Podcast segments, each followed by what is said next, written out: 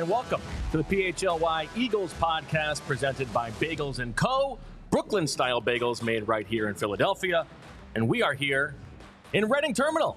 Bo Wulf, Rich Hofmann to talk about uh, the fledgling Philadelphia Eagles. Rich, we got a lot to talk about. We're going to be joined by Brian Baldinger in a little bit. Zach Berman still traveling back from Seattle. I know that he's bummed to miss it, but I want to start with you, Rich. Coming off that game, I think we're all thinking about the last like six minutes. The Eagles punt the ball away. Drew Lock leads that 92 yard touchdown drive. The Eagles then fail at the end of the game with their two minute drill. As you wake up this morning, as you are going through your day and you're, you know, frothing at the mouth, angry at this Eagles team, are you more mad at the offense or the defense? Well, Bo, I, I first would like to say I'm excited for the show well. That's that's You important. you got to give it Zach. That's Yes, right. Yeah. absolutely. Um, I'm still really angry. That was brutal last night. And usually after a game, like I think after the 49ers game and after the Cowboys game, give me 24 hours and I'm a little more rational, I would say. I don't know if I'm more rational right now. I'm not sure if any rational thought is deserved after that game. And to answer your question, I I think it's the offense, man. I am you know, and, and I think the issue with the offense is I have less confidence in the organization because they just replaced the defensive coordinator. When I think the offensive coordinator has probably frustrated me at least just as much this year, perhaps even more. Uh, that is my takeaway, and I think Zach said it. I think I think you also said it last night. Like I, I think that is primarily. Oh baby. oh, wow. We're just getting we're getting delivered cheesesteaks at the start of the show. The Franklin cheesesteak with cream cheese, American cheese, and fried onions. I mean, that's the thing about Reading Terminal. I come here and I'm like, I'm so paralyzed by choice. And it's like I, I, I could just stand there for an hour figuring out what I'm going to order. So to have the food just delivered right to me, I mean, what what could be better than that? It's amazing, and you, you can't even. I mean, you, like the, the smells just hit Ugh, you right away. can't go It's- wrong. It's amazing. Uh, so Reading Terminal Market, great. Brian Johnson, bad. But the thing about uh, Reading Terminal Market is also they played for Jalen Hurts' dad once upon a time. This cheesesteak, I think, uh, is really good friends with Jalen Hurts. yeah, and uh, I don't even know. how to respond to that. That's okay. Um, okay, so when you are thinking about last night's game and what you are upset about with the offense, is it the final drive? Is it the second to last drive when they when they punted away? Is it the arc of the game altogether, in which a, against the 26th ranked defense by DVOA, they scored 17 points? All of the above. I think. So, so here's what do you think about that first drive? It felt like that first drive. Mm. They started, great. They started to get a little weird with it, right? You know, we th- there were some kind of horizontal bubble screen type things, but overall, like it, it felt like the game flow was a little bit different. Um, they were moving the ball pretty well. They obviously score right away. the ball was coming out quick and on time from Jalen Hurts. Um, and, and I said this to Jamie last night, but it did feel like you, you think about there only, there are only two touchdown drives in this game were the first drive of the game and the first drive of the second half. And in those drives, Jalen Hurts looked good. He looked like somebody who, if he was really sick and had just been pumped up with IV and liquids, okay, he's good. And then as the halves wear off, oh, all of a sudden, like, you know, the way that he looked in his post-game press conference, his like one-on-one interview with Zach Berman, he looked like a guy close to death. And so uh, it, it sort of makes sense that that's the, the drives that looked good. But I don't think that you can just, you know, uh, j- just say that. And what's what's interesting about that first drive is like what they did on that first drive is not what they did the rest of the game. You know, there, there are these like deep dropbacks. Uh, they are not doing those, uh, you know, wa- horizontal plays for the most part. And I, I still cannot get over the last possession. And I know that like Really, that bad. was only to maybe get yourself like a 55 yard field goal from from Jake Elliott. However, the lack of situational awareness um, from not just Jalen Hurts, but like the the plays that were designed is insane to me. Like 28 seconds left, three timeouts. We have seen this. You every time you watch football, the, in any situation like that, the middle of the field is wide open, right? And there aren't even guys like there. It, there are barely even routes being run in the middle of the field. The first play is a throw to the sideline to AJ Brown, where he's allowed to be pushed out of bounds. Insane. The second one, okay, Jalen Hurts takes advantage and makes a good job, you know, getting 20 yards.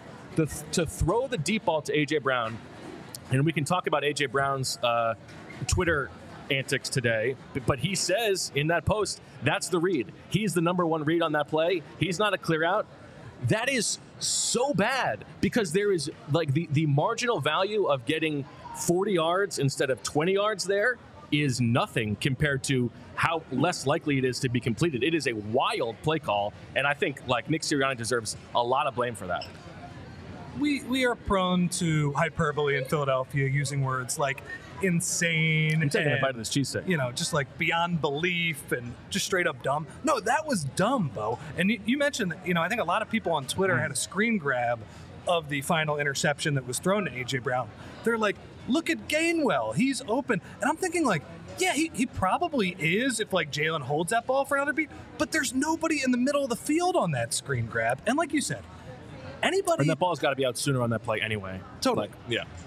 any kid who has played four games of Madden in their lifetimes, oh, oh wait, I can hit select and, and hit timeout to stop it. They had three timeouts left, man. It Three was- timeouts.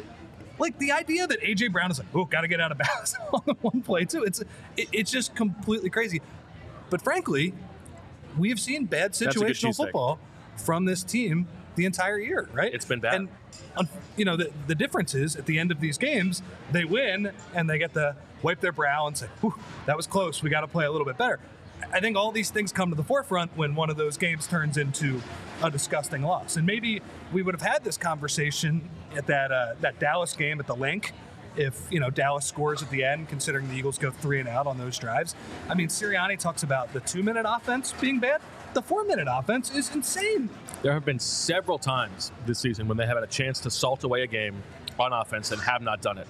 Um, and I think that that second to last drive was very reminiscent of the drive against the Jets at the end of that game when uh, they they run on first down. It's like second and seven or so, and it's so predictable. It's run, run, pass, and I think uh, that is your chance on second down to throw the ball and get a first down. And if the Eagles get one more first down on that drive, the game is over. And like the the lack of creativity and uh, as you said situational awareness for a coaching staff that just tells us all the time about how much they care about situational awareness. And they're in these meetings and Nick Sirianni is telling them here's the situation. You know this is the down and distance. This is the score. What's your play call? They're not good at it. They're that's bad. bad. No, and, it, and it's been that way the entire year. And let's think about this: how many times after they've had that poor late drive, how many times did Sean Desai's defense bail them out with a sack at the end of the Yeah. year? And yeah, we talk about how that defense has not been clutch this season, and I think in a lot of ways that's definitely true. Red zone, awful. Third down, awful. Third and ten, like beyond belief. Bad. Unbelievable. Last night, Drew Lock on third and 10, four for four on conversions, including two on the final drive. and just like you know, I'm thinking of the Jimmy Kempski rainbow uh, drawings where it's Right. J- James Bradberry on the other end of those. Uh, but where they were clutch was kind of in the middle of the year. Haason Reddick was making that big sack at the end of the game Yep. against the Cowboys. It was Josh Sweat, who, as you guys have pointed out, where has he been the past month? I am not. he doesn't have exactly a sack since that game. how many times did they bail them out? And it's just, it, it's getting frustrating. Now, I think part of me wonders if last year, and maybe even the year before a little bit, just when, when they had a lead, the Eagles maybe spoiled this fan base a little bit. Just their ability to run whenever they could. Like, that was just a superpower that I don't think a ton of teams have. But man, it's frustrating to go from that to this, where it's like you said, you know, it's run, run, pass. It's that the coaching staff can't press the right buttons. Hurts can't make the throw on third and seven. He's bailing from the pocket on that final play. Where, as you said, if, if they convert on third and seven, the game's over. Drew Lock doesn't even get the ball back at the end of that game. But also, it's Drew Lock. I know. We can't stop Drew Lock. Hey, look, it's bad. 92 yards.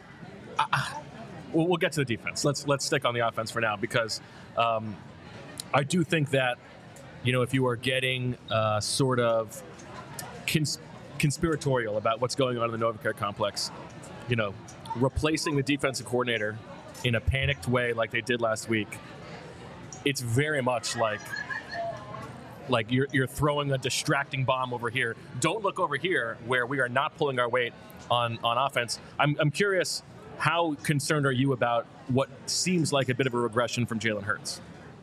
Eh, about, about half and half. I think you made a good point. As I was really disappointed in him last night, but it's like you said, I, I actually think he might have been really sick. yeah. And it's like you Right. said, you know, he drinks the is- Michaels. It is part of the the 14 game picture of what has been a, a, bit of a regression, not just that game. I think. he drinks the the Michael secret stuff at halftime, and, and then Right. that stuff wears Which, off. which knowing point. how much of a Michael Jordan fanboy he is, he probably does totally. have. Yeah. And, and by the way, they, they probably shouldn't have forced the uh, the flu game uh, narrative because. You know, I, I think he's only really set up to fail. You're playing against Drew Lock in Week 14. That's not exactly, uh, you know, the Utah Jazz in the NBA Finals. right. But I, yeah, like look, I think the the detail stuff is what kind of bothers me. I, I think situationally Hurts, and and again, it, this happens in every sport. You know, in basketball, I always get in arguments about it. Is it the coach? Is it the players? Is it both? How much do And we? of course, it's an impossible mix of all of those things. There's no way to ever know. But But situationally, and the, the throw we haven't even talked about yet, the throw to Quez Watkins, mm. lunacy. Just just an unserious throw. What is going on? They're they're moving the ball pretty well. And by the way, I'm going to add all the caveats on that. Absolutely pass interference on that play. 100%. yeah, but and but not uh, like not needs to be thrown.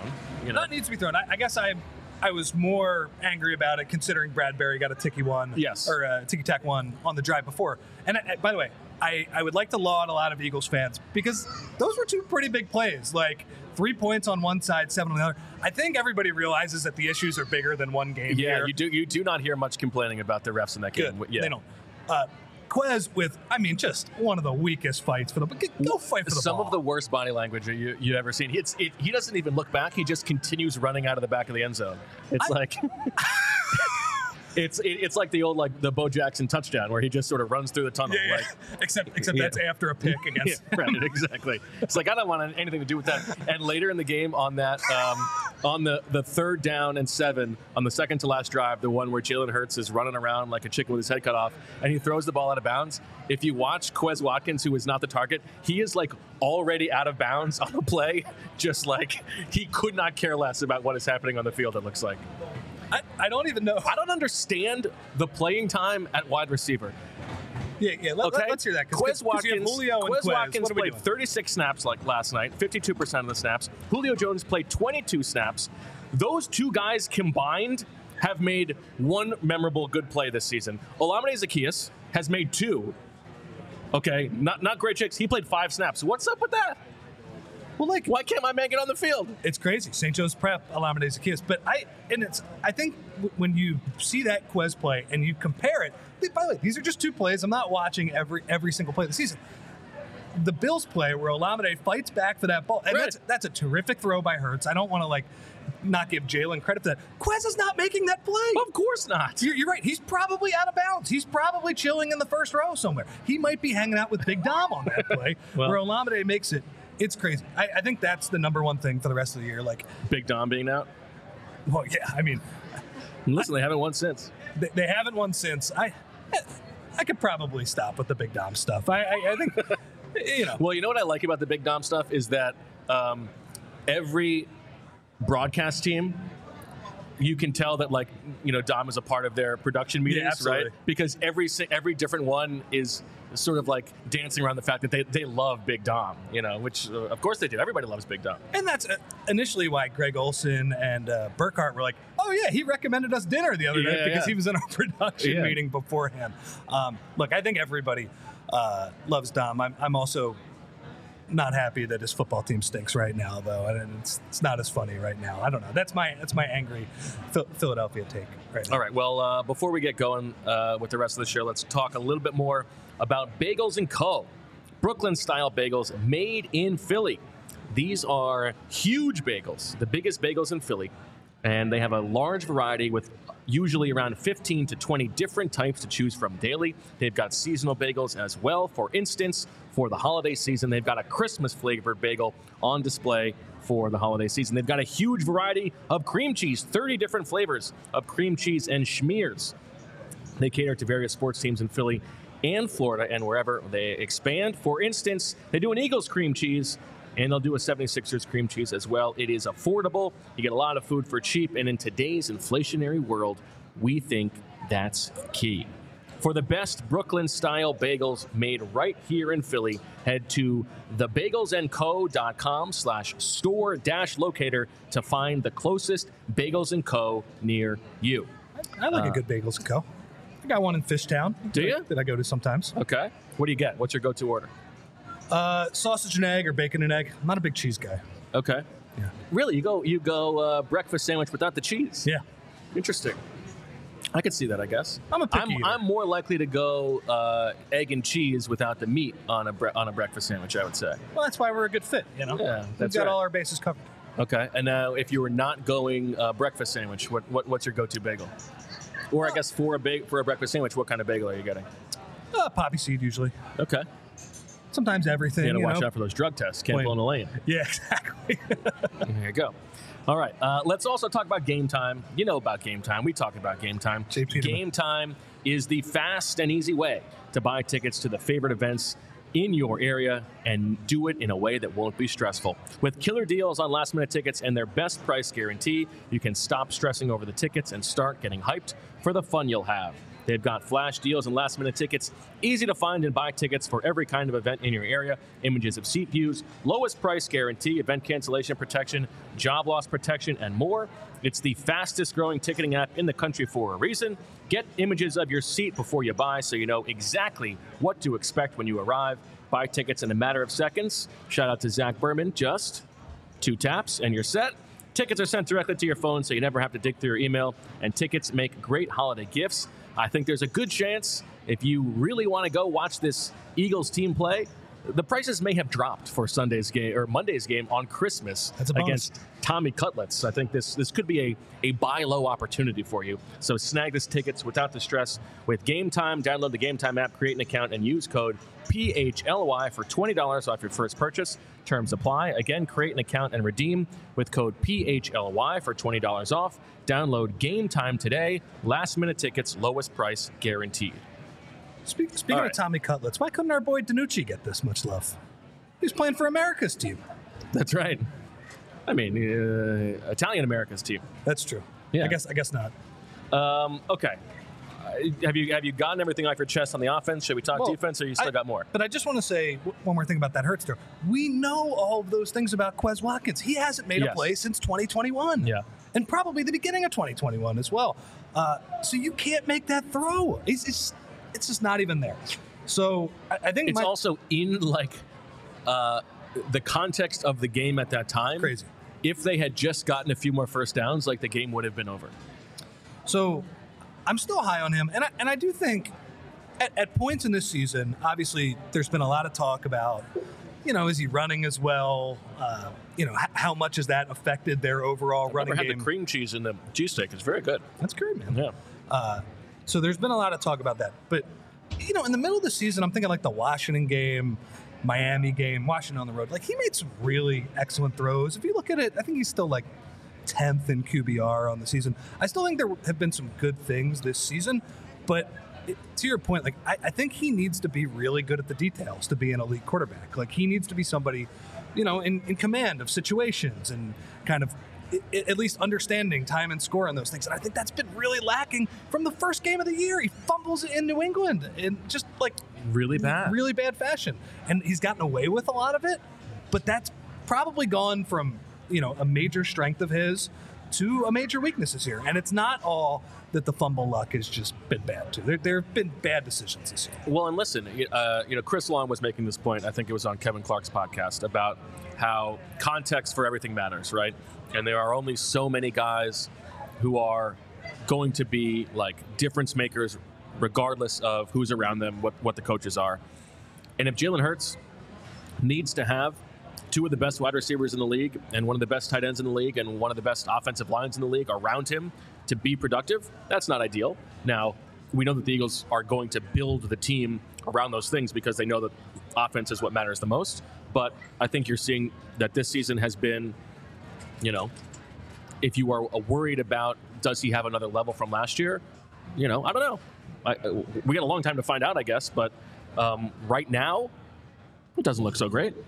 I just hope he doesn't give a postseason press conference saying that he is the system and he needs to be built around. But no, I, I like look, I I still believe in the person. I still like the idea of the, um, you know, how after 2021 he showed up in the press conference after the Bucs game in the walking boot, like finally revealing that he'd been playing through something.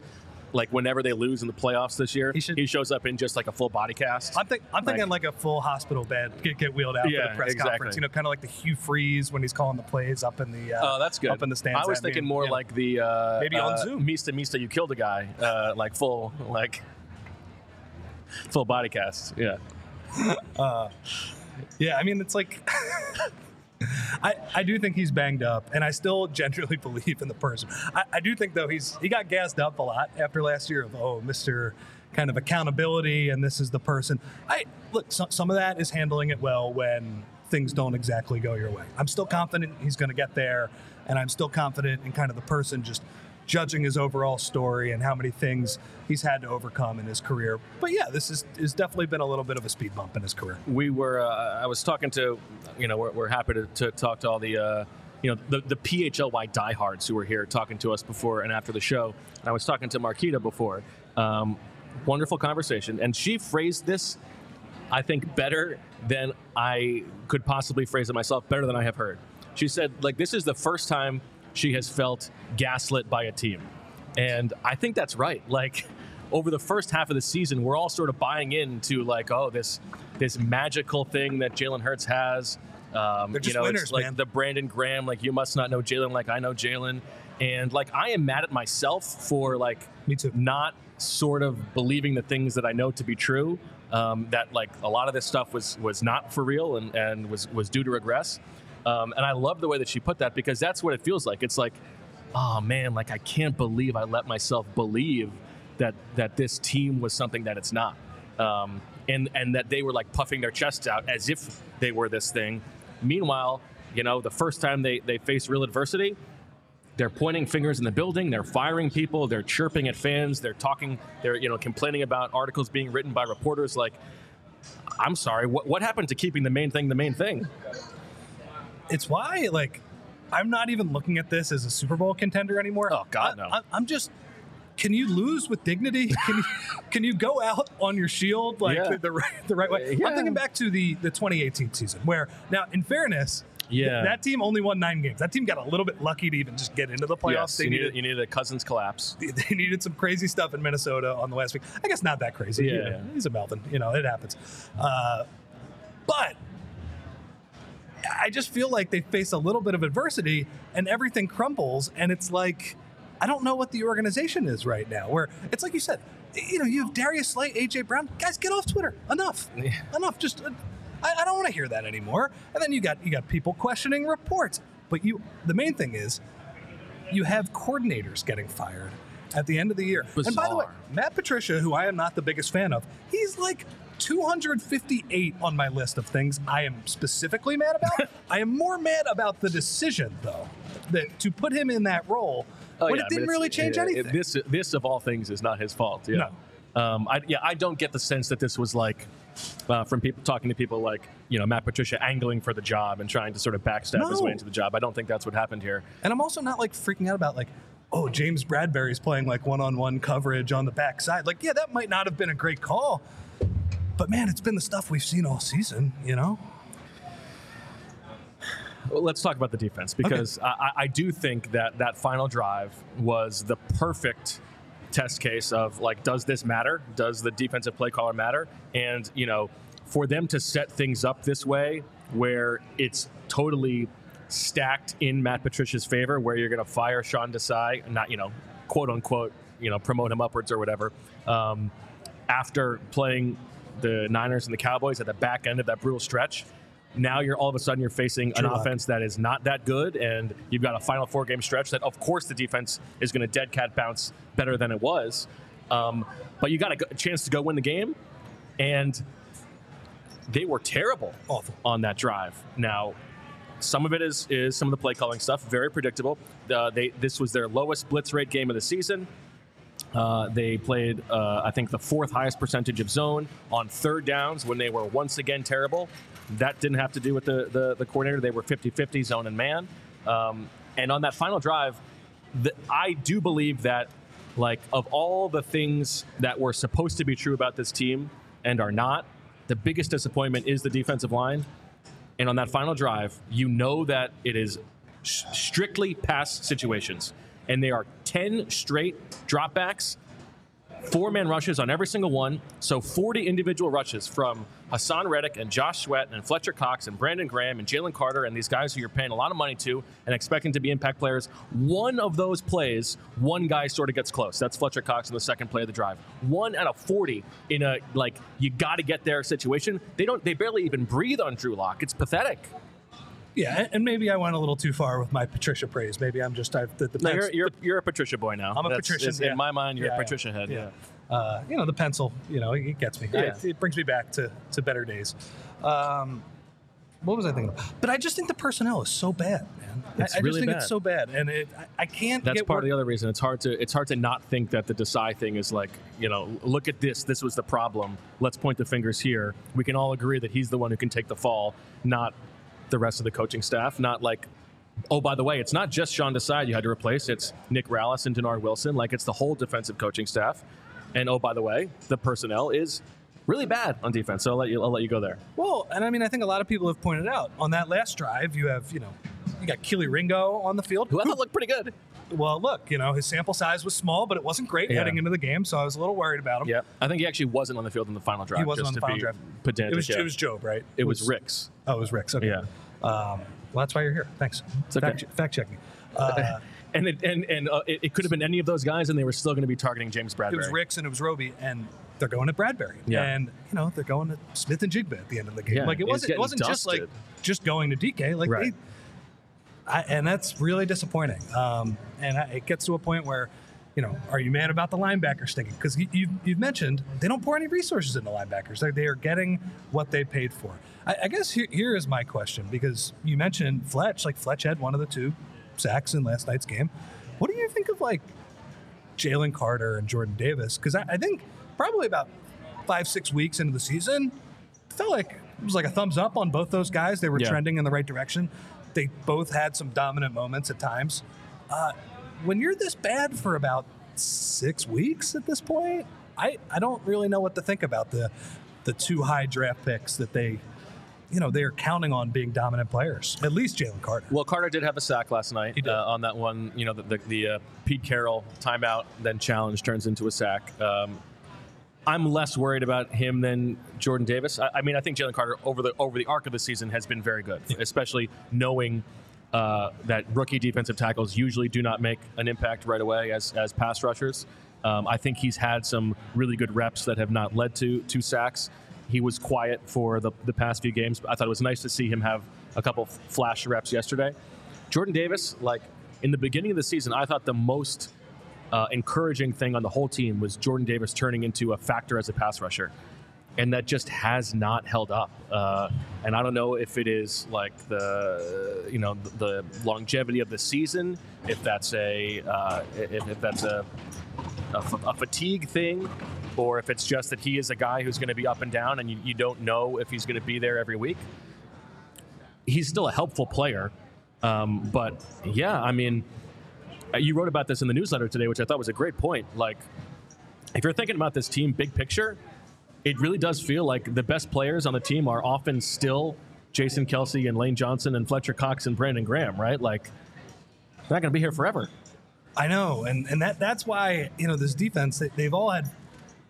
The, especially the line, they've had flashes this season, but it's I, I can't reconcile how bad they've been for about you know ever since the bye at least, right? With you know what I think of them individually and some of their great moments, because like you said, Fletcher Cox has been one of their best players. He's been one of their most consistent guys. When I am least frustrated with kind of the older players that you're bringing back and you wonder in the offseason, ah, is that the right use of resources? And and that guy is the one who's really kind of held up his end of the Isn't bargain. wild? Then what do I think about these other guys? And it's uh, I don't I don't think there are really any good answers. But I, I the defense to me.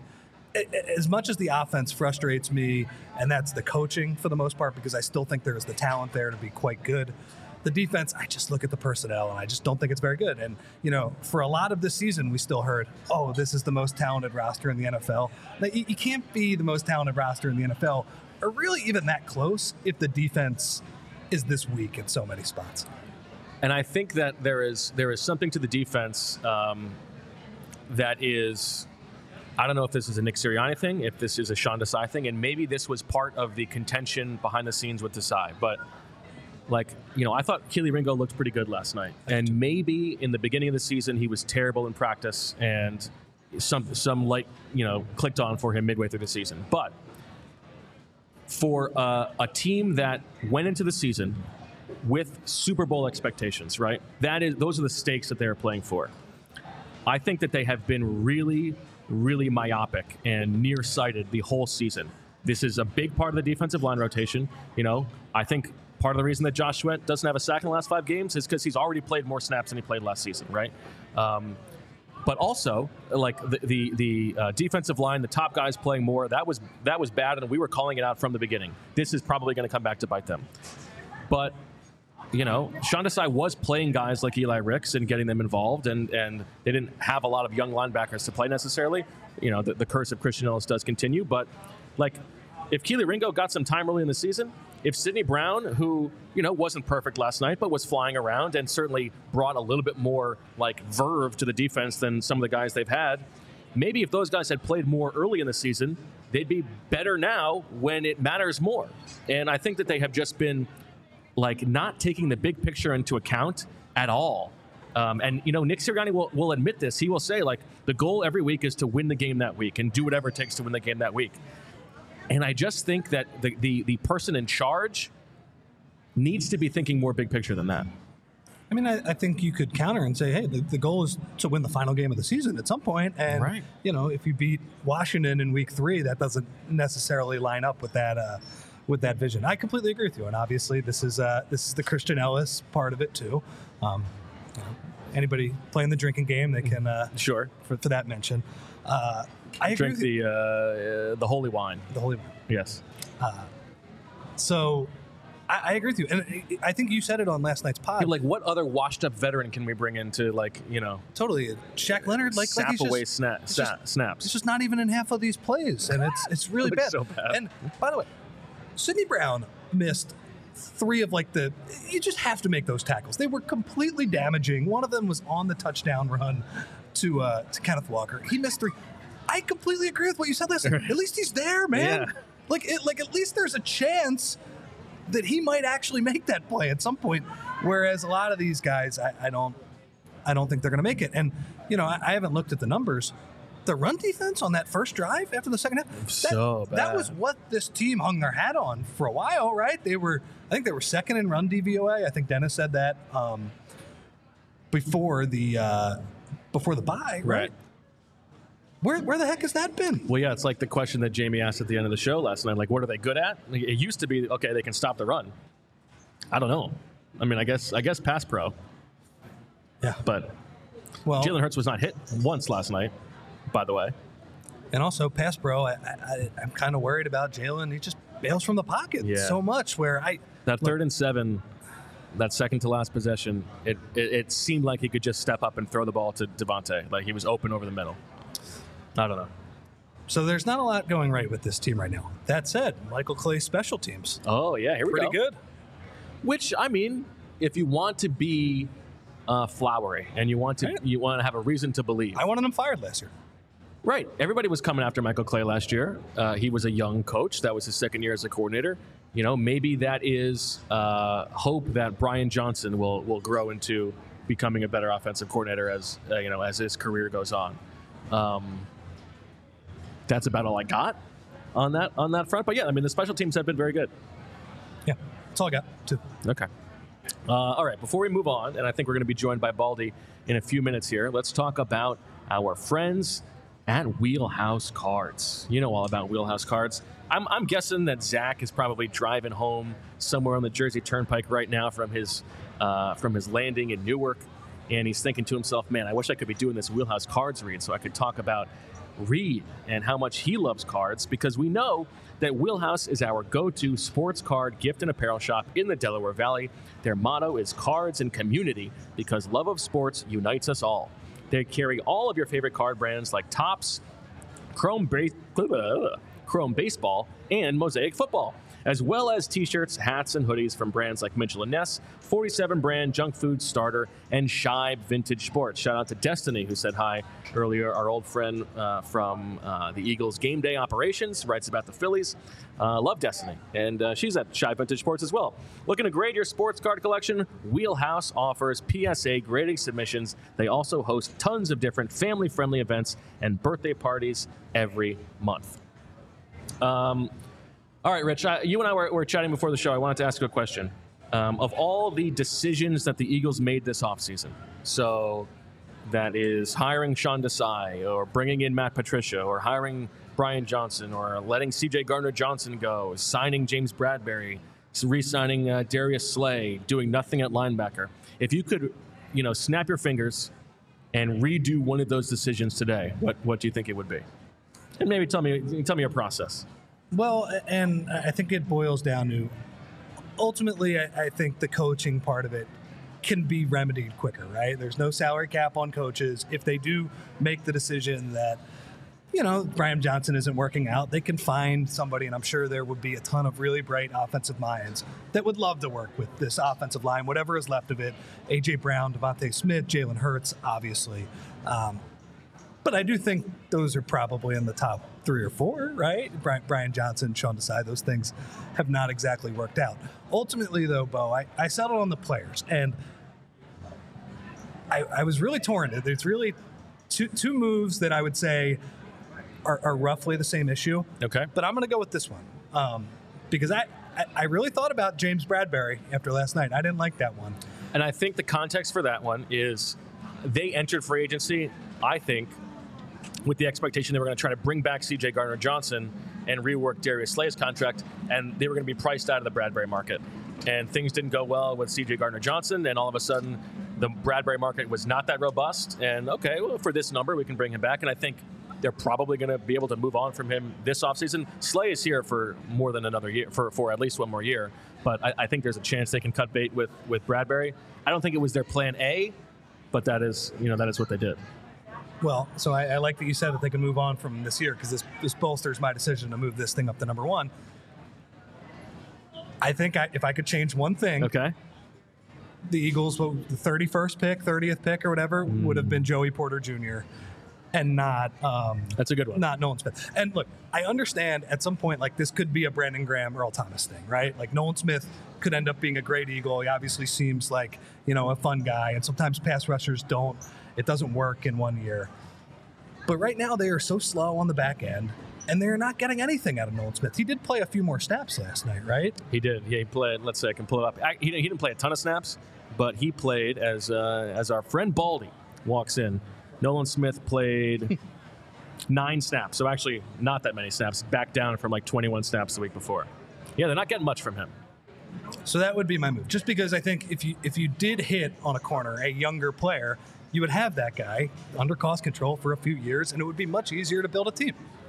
Should we should we re, re uh, rejigger here? Rejigger, okay. Set up uh, set up a third for Baldy. Uh, I think that's a good one, and you know there are a couple ways you could have gone with that, and certainly um, you know it was it was under their organizational emphases. We knew that they would go with a, a defensive lineman. Howie's not going to pass up on that, but I think that's a good sliding doors one to consider. Baldy, you're looking sharp. Hey, uh, what do you say, guys? Well, I mean, it's uh, an occasion. You know, it is. We got a live remote going on here. We got we got all kinds of food too. If you want to you want to you want to uh, munch in that now. Yeah, that, I mean, I, I, just got here. You okay. know, I figured I'd talk a little bit. We're coming out okay. Now you, you watched the film today. Yeah. Give me your like your top line takeaway from from watching that game. What was what was the number one thing on the tip of your tongue? Well, the Eagles uh, could not get one explosive play on offense. Nothing. On, and that defense gave up like nine or eleven the week before, something crazy. Yeah, but they didn't play that style. Okay. I mean, they basically said, "You can run it. You want to run it 38 times for 178 yards, we'll let you, but we're not going to let your ball go over the head." So they didn't get one ball over their head. They tried, but like uh, they wouldn't let anything go deep, and that was that, that was Clint Hurtt's game plan. Now, that was also sort of Brian Flores' game plan all the way back in, in week two, right? On the Eagles said, okay, you want us to run on you? We'll run on you. They didn't do that last night. Um, do you think that that is a, a coaching decision? You think that's Jalen making plays at the line? What's, what's your read there? Well, they're very predictable. the offense. I mean, there's not a lot of pre-snap Yeah. motion, movement. Um, there's none of that. I mean, they kind of line up and play. And, you know, I mean, there's been a lot of talk that they throw to three guys, and they do. Right. When they throw to another guy, and he gets picked. it's a disaster. Yeah. So, I mean, even go back to last year when they had Zach Pascal and then Olamide, you know, Zaccheaus this year and bringing in Julio. Like, you know, if you go back to the Buffalo game, I mean, who caught the biggest pass? It was Zaccheaus. He played five snaps last night while Julio and, and Quez are playing like 50 something combined. I don't understand that. Yeah, well, I mean, I don't, I, you know, I don't know the personnel and you know what they have, but like, I just think, um, you know, like, you know, Christian McCaffrey was on the Manning cast last That's all, night. yes, of course. I mean, uh, the Christian That's- McCaffrey has no embarrassing? business, no business whatsoever. He's not even on the knowing defense. Eagles offense. He's an like I know offensive they just played, but there's no reason. If you want to say something about the defense, fine. But when Christian McCaffrey's telling you Jack Stoll's in there to run wham, he's there to win. It's empty. Oh, he's gonna he's gonna it's gonna be a quarterback draw. Like, oh, I mean, Isn't look, that I think you could go back and look. Grant Calcaterra, he got hurt last night, but I mean, if he's in the game, it's a run. They never throw to him. they never pass the ball when he's in there. Right. So there's a lot of like. uh, The players think it's very predictable. I mean, look, last night's corners for Seattle was Yes. Artie Burns. I didn't know he was still in the league. great Artie Burns was out there and Tre Brown. That was their corners. Like you know, there's no Devon Witherspoon. You know, Tariq Woolen is benched. Yeah. Like they had like the backups to the backups in there, and they were defending all the slants and basically all the passes. And so, after watching the tape, to you, was it Jalen was missing open guys, missing reads, or was it more about the structure of the offense? No, he missed some reads. I mean, you know, the 37 crosser, you know, where he goes down, open, yeah. down to AJ. I mean, you know, he's got to hit DeVonta on that cross. It's a first down. I mean, they had four possessions in the second half. They had two interceptions and two punts. And the third down decisions, one where, you know, he just bailed out of the pocket for no reason. Pocket was perfect. And he just bailed, and there was nothing on that side. That's when he was scrambling, running all over the place. And it, that one, it looked to me like he could have just stepped up and thrown it to DeVonta. DeVonta's open over the middle.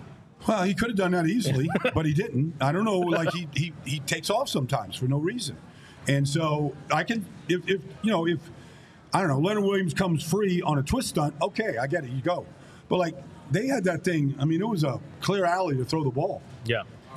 Buddy, I'm curious about like the, the deep shots to AJ Brown. It felt like they hit on a lot of those last year. Yeah. And now it just feels like, you know, they're kind of these low percentage throws when, like you said, you know, they have DeVonta on these crossers. Uh, is there anything different they are doing this year um, that is leading to those not being as successful? Uh, I don't know if there's anything different. I mean, obviously they hit a ton of them last year, and they were a big play offense, and AJ was loving it. Um, they, but I, I feel like if like even uh, on the throw when they should have hit DeVonta and they went to AJ, like there's a miscommunication on the play. Like AJ's running a go route, but you know Jalen's not throwing a go route. Jalen's throwing a, a, fat, a back shoulder fade stop. So like, what's why is there a communi- miscommunication in week 15? Like between, like, I don't know who's right or wrong. Like I, I could kind of figure it out, but I, but but regardless, um, you know that's that's a if you're going to take that shot, you got to make it at least a, a, a good percentage throw. I'm uh, I am still hung But, the, up. but even like if you go back to your, your point, like you know on the the first interception to Quez, yeah, it's really a bizarre play. it really is. Because here's what's going on. So they got twins to the right. Okay, so Quez is in the slot and AJ is out wide. And there's clearly a audible call. And Quez is signaling AJ about what the play is. Now, if you wanted to take the deep shot there, why wouldn't you put AJ in the slot Okay. and let him go against Julian or whoever's back there? But why would you go to Quez? But regardless, they're so confused by what the signal is that the Kelce snaps the ball and neither one of them leave the line of scrimmage. Oh, jeez. They didn't even leave on the snap. They're looking at each other when the ball got snapped. And so AJ was just like hell with it. He just didn't even, he, he barely, like he just jogged. Does tend to happen sometimes. It does. It's a problem. But I mean, it was just a bizarre sequence. And then, and then we were talking about it because Quez, you know, he doesn't fight for the ball at all. Now At he- all. he- but he just sort of keeps running. He doesn't even like He's a back. limited player. Yeah. Um, The other thing we were, Go ahead. were uh, confused about, what were they doing at the end of the game there? It felt like they could have used the middle of the field to try and get in. Uh, I, in I cannot get over this. It's just You need 15 more yards for that kicker. 15 more yards to be in legitimate field goal range. And, and you got time ta- for two plays before the field goal. Yeah. I mean, it, it was it was it was poor decision. You could have checked it down, you know, and picked up a bunch. Um, you know, Jalen ran for 20 to get him in that position, and got down and got to the next play. They had plenty of time, and they have been good. Two timeouts. Two timeouts. They they have been good in that spot.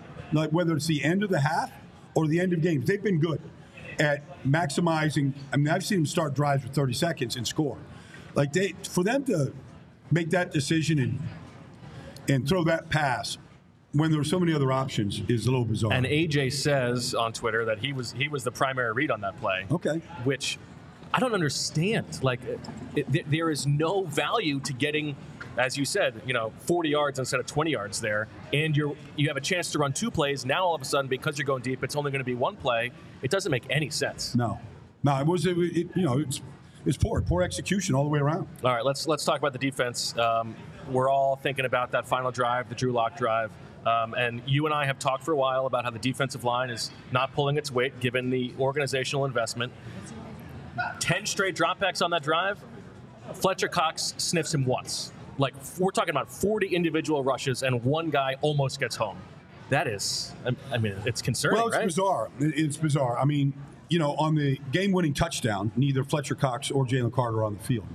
You know, um, Mojo. Yeah, we got more Ojomo on the field. Ojomo playing was one of on the field One uh, of along his with Milton Williams. snaps, yeah. But you know, they they ran this. They ran Fletcher and Jalen eight straight plays in a row, so they were gassed, and you could tell they were gassed. But what's the point of having eight defensive linemen up if you're not rotating? And it's clear that Jordan Davis is not thought of as any kind of pass rusher, Right. Because he's not on the field at all. But you could have used him in rotation, some kind of rotation. Um, Reddick was gassed. No Brandon Graham. Like they, they, they, you know, they put Sweat and Reddick out there for all ten plays. You're right. I mean, they ran, they threw the ball ten straight times in a row, and uh, Drew Lock was probably feeling like it was Friday afternoon. Yeah. Now, now usage-wise, you know, schematically, did you notice any major differences with with Patricia at the helm? They didn't blitz at all. He didn't I mean, blitz at all. No, there's no blitzing, no pressures. He blitzed like five percent according to the numbers, like half of their previous uh, low. Yeah, but the even the season. blitzes Like, were just basically linebacker drawing a block. Right. It wasn't like he was rushing. He was just trying to draw a block to get the guys one on ones. And, you know, Jalen won one one on one. Um, You know, there wasn't a whole lot of wins out there. Now, Big Abe and Charles Cross are good players, but I mean, you put them out there uh, long enough, like you got to win eventually. so uh, I guess the question that is really on everybody's mind, Baldy, is: Is there any hope? Yeah, of course. I mean, I saw, like, I, for example, um, I was in San Francisco for week 11. They, they were playing uh, Tampa, and it was after they had lost three in a row, had a bye week, hadn't won a game in a month. Right. Quarterback turned it over a few times. Defense didn't get one sack against Kirk Cousins. Joe Burrow had his way with the defense. So they come back after the bye, they go down to Jacksonville, and they wax them. And so I just told, said, Fred Warner, are you guys fixed? Did you fix? He goes, we're locked in and we're fixed. I don't, I, I don't know that anybody could challenge this. Like he knew it. And I saw him uh, last week. I saw Fred last week, and it was the same thing. Like we're locked in. So the Eagles, I think the team knows that they're very predictable in offense. There's times to, there, there's ways to tweak all that within the scheme of what they do. Um, they got three cupcakes coming up. I mean, it's cupcake. So um, they get plenty of time to get this thing fixed and still win the division, have a home playoff game, and get back into it. Well, speaking of cupcakes, I think we got some we got some banana pudding over here. Zach Berman is going to be very jealous because everybody knows Oh, about uh, Darius Slay's wife's banana pudding, but we have the Sweet Nita's banana pudding. I'll jump here. on that. Uh, and that looks that looks great. Yeah, I'll have I mean, do you want well. uh, like like a breakdown of this right now? yeah, let's get it. Yeah. Well, well, first of all, the vanilla wafers crunched into it mm. are must. Like you got to have them. Really good. So you get the crunch right away, but then the flavor, like this is a meal. It's not a snack. It's not a dessert. This is a meal. Like there's a lot of good health benefits to this right here. And I um, gotta tell you, yeah, this is not like the Eagles' offense. This is unpredictable. Every little bite, bringing something different. This is vanilla in the best way. Mm. It's definitely vanilla. That's good. You can't go wrong with anything that has bananas in it. Like it's just uh, it's the most um, bought item in the world are bananas. Most purchased item in the whole world are bananas. Yeah, I did this research on it. Most purchased item for Wait, a what, reason. what went into the research? I read the Encyclopedia Britannica. I read the whole thing. Front to back. Front to back? Front to back. Love it. and you know, and they have bananas in there, and they're the most which, bought which item came in the early world. and it came early on. So it's you know it's a B. So it's impressive that you retained that knowledge. all But I used through. to make um, I used to make banana bread. Okay, I do that with, When I with my with my son still. And the key to banana bread is to get the oldest, mushiest bananas you That's can right. get. That's you right. You don't want like the fresh banana. You don't want obviously no green bananas, but you want really old, stale, Oh, yeah. beat up, mushy bananas. That gives you the best flavor. And I have a feeling they do the same thing with this. I mean, that's an elite breakdown, uh, just like this is an elite banana pudding. Um, my only pushback to the comparison to the Niners, uh, their their three game losing streak. The Niners were at that point. Now it was early in the season. Uh, they they had a steady hand, right? They're not firing coordinators behind the scenes. They're not panicking Well, there was about what's call. going on. There was a lot of calls for Vance Joseph's head. Okay, He made a bad call in the Minnesota Viking game. At the end of the half, he ran a blitz zero, which they never do because they don't need to. And that's when Jordan Addison caught the ball and went 60 yards. Right. Broke the game wide open. And that was right before the bye. And there was a lot of there was a lot of heat on Kyle to like, this isn't the right guy. This is not what we do. And Kyle called him out. I Kyle called that, his coordinator out publicly. And he didn't just say Vance Joseph, that's the word. But he basically said, like, that there's no reason for that call. which is funny because it's the precise opposite of what Sirianni did. He did not call anybody out in public. Instead, he just fired them behind the scenes. Um, Well, it looked terrible last night. It's a terrible look. I mean, him Troy. be, be sitting there like Sean Desai, I don't know what he's doing. Is he charting plays? right, You know, it looked like, he you had a coloring book. Like He might have been, but I, you know, it's just a bad look. And you've never seen. You can't really go back. I'm not pretending to understand like what Weeb Eubank did in '69 with the Jets to win it all. Like if he, I don't think he fired any of his coordinators back then, but it's not something that you typically would do. But I, I just don't know. You know, like I saw James Bradberry in the lineup, out of the lineup. I saw Josh Jobe at corner. I saw Josh Jobe on the sideline.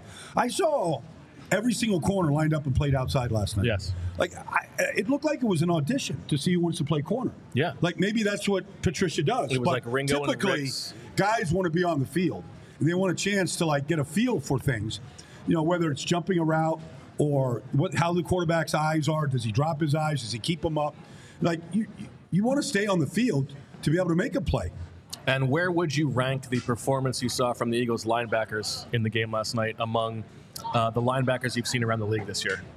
Well, on a 23-yard touchdown pass or t- t- touchdown run by Kenneth Walker, yes. both linebackers disappeared. Yeah. They just literally disappeared. Now, Kenneth Walker's a good back. He stepped up, third and one. They stepped up to clean him up, and he bounced as soon as he saw it. He saw it, it was Shaq and it was Morrow. As soon as he saw both linebackers step up, that's when he bounced it. And literally, I mean, he was just out there on the perimeter at that point. Like, there's an old saying at linebacker, like, slow do you know? There's no reason to just fire your gun right there and just sell out and just give yourself up.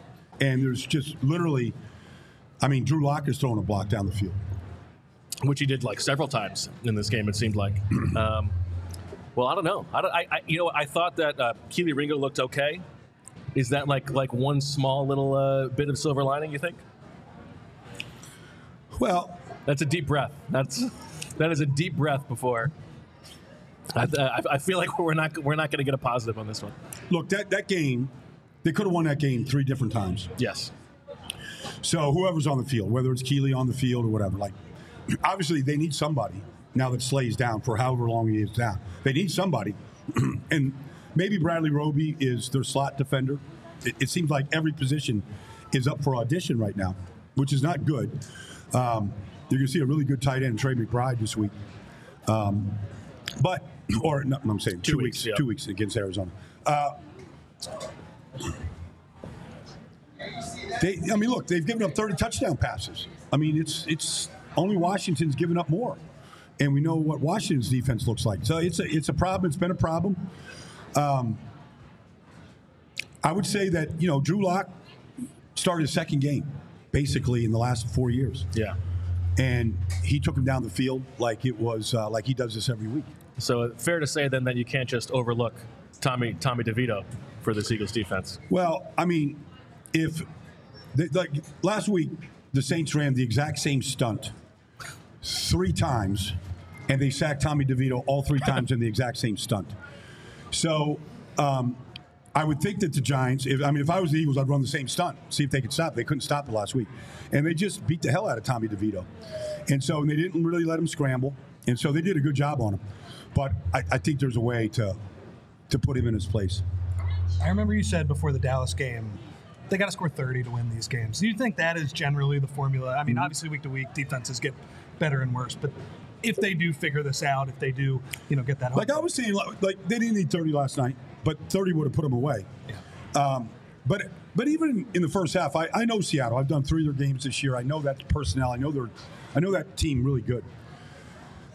I was saying to myself in the first half, do they know they're playing the Eagles? Like why are they like they're not doing anything on offense? Wasn't that bizarre? it was bizarre what they did. And, you know, I mean, Pete's very conservative. He's not going for it on fourth downs. Okay. But still, they, they, they weren't doing anything to free up DK Metcalf. And then once they kind of got going and Walker got going in the second half, they started to look a little bit like they're capable of. But I thought maybe they're just a bad team and they're not going to figure this out. And then they kind of found a little bit of a rhythm. All right. Well, I guess But I do we'll- think going forward, I mean, when you when you play games in mid-January, whoever they play against, I feel like they need to put up 30 to have a chance. Yeah, I- I, I just cannot imagine, given the personnel on defense, that they can stop any of the NFC contenders when, when it really matters. Well, you know, you saw the Cowboys last week had no ability to stop Buffalo's running game. They have 266 yards rushing. They're going to see the number one rushing offense in football in Miami this week, and it might be more of the same. But it's a very outside of San Francisco and Baltimore. It's a very flawed field. So everybody's got them. Can you accent the flaws, and then can you hide yours? That's kind of what it's at, where it's at right now. And they've got sort of three weeks to figure out, you know, Yeah, what, but even what, with that, you're right. But, but even with that, though, like if you go back to the Super Bowl year, okay, obviously Carson gets hurt, and Nick comes in. They played the Raiders on Christmas night. He was awful, it looked terrible. horrible. And everybody's thinking, oh, maybe they need to go to Sudfeld. They were to- they were asking about that. Yeah. And then the next week they played the Cowboys, and they they started him. They didn't have to. They played, yeah, they played he like played like series. the first half, and he was awful. So I remember seeing um, some of the personnel people, Joe Douglas, after the game, and I said, "Well, what are you going to do?" Like I don't know if they knew they were going to play Atlanta right away at, at that point and that Sunday night, but anyways, um, they said we we, we got to be able to run the ball. Like we got to basically we were saying was we got to hide our quarterback, and Nick becomes the MVP of the Super Bowl. And he didn't turn it on until really the second half of that, that Falcons game. He's, you know, he struggled in the first half. I mean, of if, that if game. Julio doesn't slip in the end zone, maybe Atlanta wins that game. You know, I mean, it's, Maybe that's why the Eagles brought him in. Like the, him and Patricia, it's like, thank you guys Thank for you your, for your Super Bowl. contributions to 2017. but you know, we there's, will give you a there- there's a danger to what they've done. And I'm a Kevin Byard fan, but you bring in Shaq Leonard like last night. Kenneth Walker put him like in a deep freeze Yes. last night. So you bring in Julio, you bring in, you know, um, you bring in these guys, and they're all older players. They're all in their 30s. You are preaching my language here. I mean, there's there's a danger to just bringing in older guys. Period. They're already old with Fletcher and Brandon. They're, you know, they're already limited by how many snaps. I mean, Fletcher's probably playing too many snaps as it is because he has to. But you know, Brandon's down to 15 snaps a game, and so why wouldn't you just put your number one pick out of Georgia out there on the field? And get the like the long term benefit of it if they struggle and they're not like 100% ready early in the season guess what? There's a chance they will benefit from those reps in you know down the stretch in December and January. All of those things will like you know it's like the it's like the Sirianni flower analogy. Like you plant those roots you have a chance for them to grow and all of a sudden that like progress is stunted by all of these sort of patchwork fill-ins I feel like. I agree. All it's a young man's game. It is a young man's game, unless, I mean, you got Baldy breaking down banana pudding. We got Weeb Eubank. I feel like that was a, a, a perfect. I tried to I tried to like make 60 years of history seamless. It was beautiful. Yeah. Uh, that'll do it for the PHLY Eagles podcast live from Reading Terminal. Stay tuned. We've got the All City All NFL show coming up with Baldy, so uh, you know check that out. And that'll do it. We thank everybody for uh, for joining us. Thank you to Rich for stepping in. Thank you to Julia behind the scenes. And we will talk to you tomorrow at 10 o'clock on the PHLY Eagles show. As always, we thank you for listening. We'll talk to you later, and we love you. All like the mayor.